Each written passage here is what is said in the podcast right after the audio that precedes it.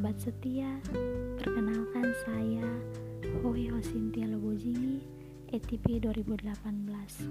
Kita bersyukur untuk jalannya wisuda Fakultas Keperawatan Universitas Pelita Harapan yang telah Tuhan pimpin. Dan sekali lagi, doakan 432 nurse yang siap terjun di Rumah Sakit Siloam. Kiranya mereka semua menjadi perpanjangan tangan Tuhan dalam menyatakan kasihnya kepada umat manusia. Saya juga mengajak kita semua untuk mendoakan seluruh angkatan FON UPH dan para dosen, biarlah Tuhan Yesus selalu menyertai kita semua. Nats kita hari ini terambil dari 1 Petrus 2 ayat 1 sampai 10 yang akan dibacakan oleh Victor Selan, mahasiswa profesi FON UPH. Kasih untuk supportnya bagi pelayanan SS Podcast. Biarlah Tuhan memimpin profesimu sampai selesai nurse nanti. Dan juga Tuhan melindungi dan menyertaimu hari lepas hari.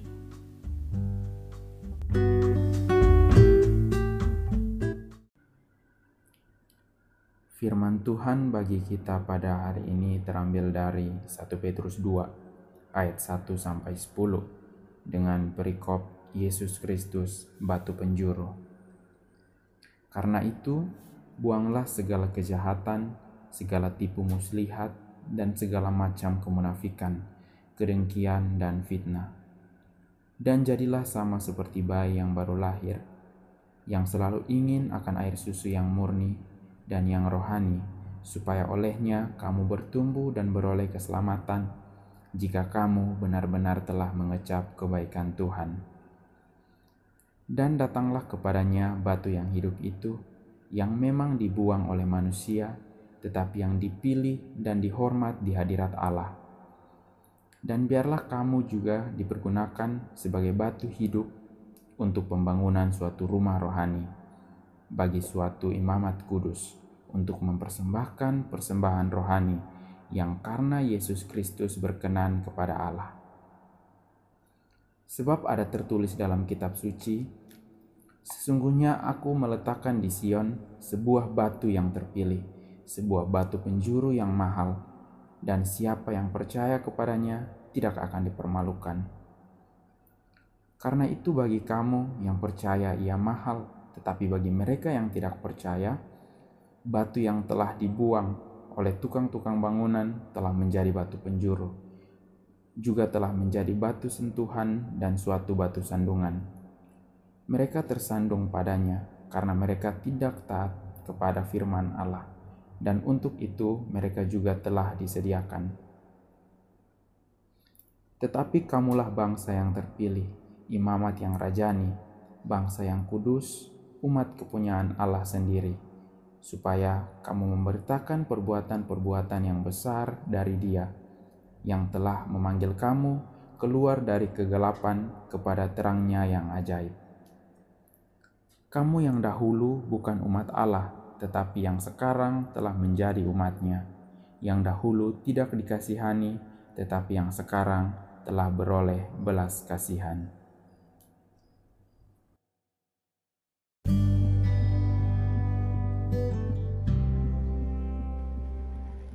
Terima kasih untuk Victor Selan dan juga terima kasih untuk Cynthia Lobo, mahasiswa profesi FON 2018 Tuhan memimpin profesimu sampai nurse nanti. Tema kita hari ini adalah dipermalukan, no way. Dan mari kita berdoa.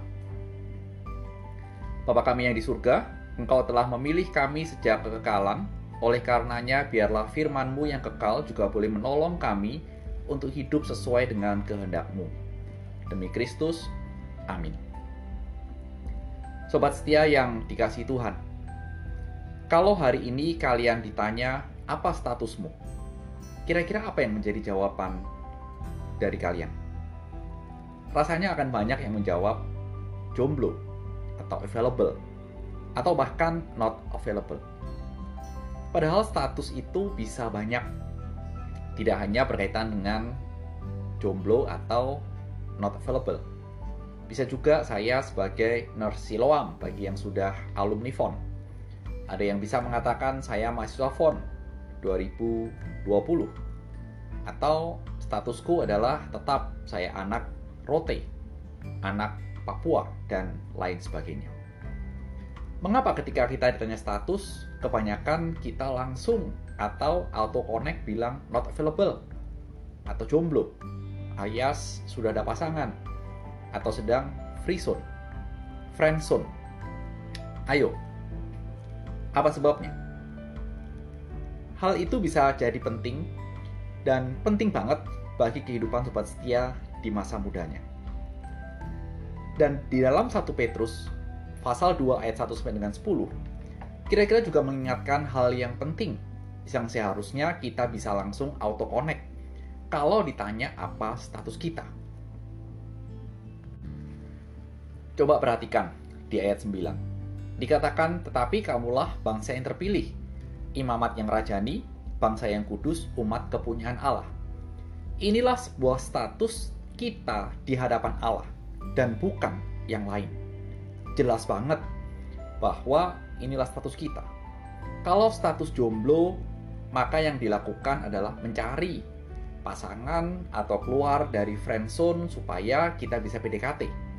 Atau kalau status not available, maka yang dilakukan adalah menikmati relasi yang dibangun, yang sedang dijalani. Lalu kalau status kita adalah umat kepunyaan Allah, ayo coba, apa yang harus kita lakukan? Kira-kira apa? Mengacu kepada nats kita, maka dikatakan di ayat yang satu, buanglah segala kejahatan, segala tipu muslihat, dan segala macam kemunafikan, kebencian, kedengkian, dan fitnah. Bahasa saya adalah perbuatlah atau berbuatlah yang baik, atau yang lebih tajam lagi, berbuatlah kebenaran dalam hidupmu. Dan benar di sini bukan yang berarti relatif, tetapi benar adalah benar-benar menurut firman Tuhan. Konsep ini saya yakin bahwa banyak yang tahu dan paham. Dan hari ini kita diingatkan lagi bahwa itulah yang harus kita lakukan dalam kehidupan kita ini sebagai status umat kepunyaan Allah. Dan nats kita tidak berhenti pada konsep atau pemahaman ini, tetapi Rasul Petrus menjelaskan lebih lanjut bahwa yang menjadi landasan dari kehidupan seperti itu adalah karena Kristus. Kalau kita bertanya, kok Kristus? Kok bukan yang lain? Karena Kristus adalah cornerstone, batu penjuru. Dan istilah itulah yang dipakai oleh Rasul Petrus untuk menjelaskan bagian ini dengan mengacu kepada konsep sebuah bangunan atau membangun sebuah rumah atau gedung. Bahwa dalam konsep proses membangun itu harus ada yang menjadi patokan awal, harus ada yang menjadi acuan, dan itu akan menentukan bentuk dari bangunan yang sedang dibangun. Apa jadinya kalau dalam sebuah bangunan atau sedang membangun tidak ada batu penjuru? Dapat dipastikan secara ilmu teknik sipil, bangunan itu akan kacau. Tidak seperti yang direncanakan atau diharapkan. Bisa miring, bisa salah bentuk, dan lain-lain. Dan bukankah itu juga yang sering terjadi dalam kehidupan manusia? Bila dalam hidup kita tidak ada batu penjurunya, maka kita tidak tahu arah atau jalan kehidupan ini. Sikap dan perilaku kita bisa dikatakan lebih dekat atau bahkan pasti berbuat dosa. Dan secara jangka panjang, kalau kehidupan seperti itu akan mengakibatkan penyesalan karena ada meninggalkan sejarah yang tidak baik dalam kehidupan kita di masa yang lampau. Dan proses memperbaiki juga tidak mudah untuk ke depan. Namun bila Kristus menjadi batu penjuru, maka ayat 6 memberikan suatu jaminan bahwa hidupmu tidak akan dipermalukan. Sehingga inilah yang menjadi tema kita. Dipermalukan? No way lah. Kira-kira itu bahasa saya. Dan pengalaman saya bahwa sebagai anak-anak Tuhan, kalau hidupmu menjadikan Kristus sebagai cornerstone, tidak akan dipermalukan, hidupmu akan lebih enak dilihat orang kalau gosip itu sering kali isinya hal-hal yang negatif yang diperbuat oleh kita, maka dengan Kristus menjadi cornerstone kita, orang akan membicarakan harumnya perilakumu dan hidupmu. Indah bukan? Ingatlah sobat setia, bahwa statusmu adalah umat kepunyaan Allah. Dan Kristus adalah batu penjurumu. Dan biarlah kita boleh menghidupi itu, supaya perjalanan hidupmu boleh menjadi kebanggaan bagi keluargamu dan kemuliaan bagi Tuhan. Selamat hari Selasa dan selamat menikmati statusmu sebagai umat kepunyaan Allah. Tuhan memberkati.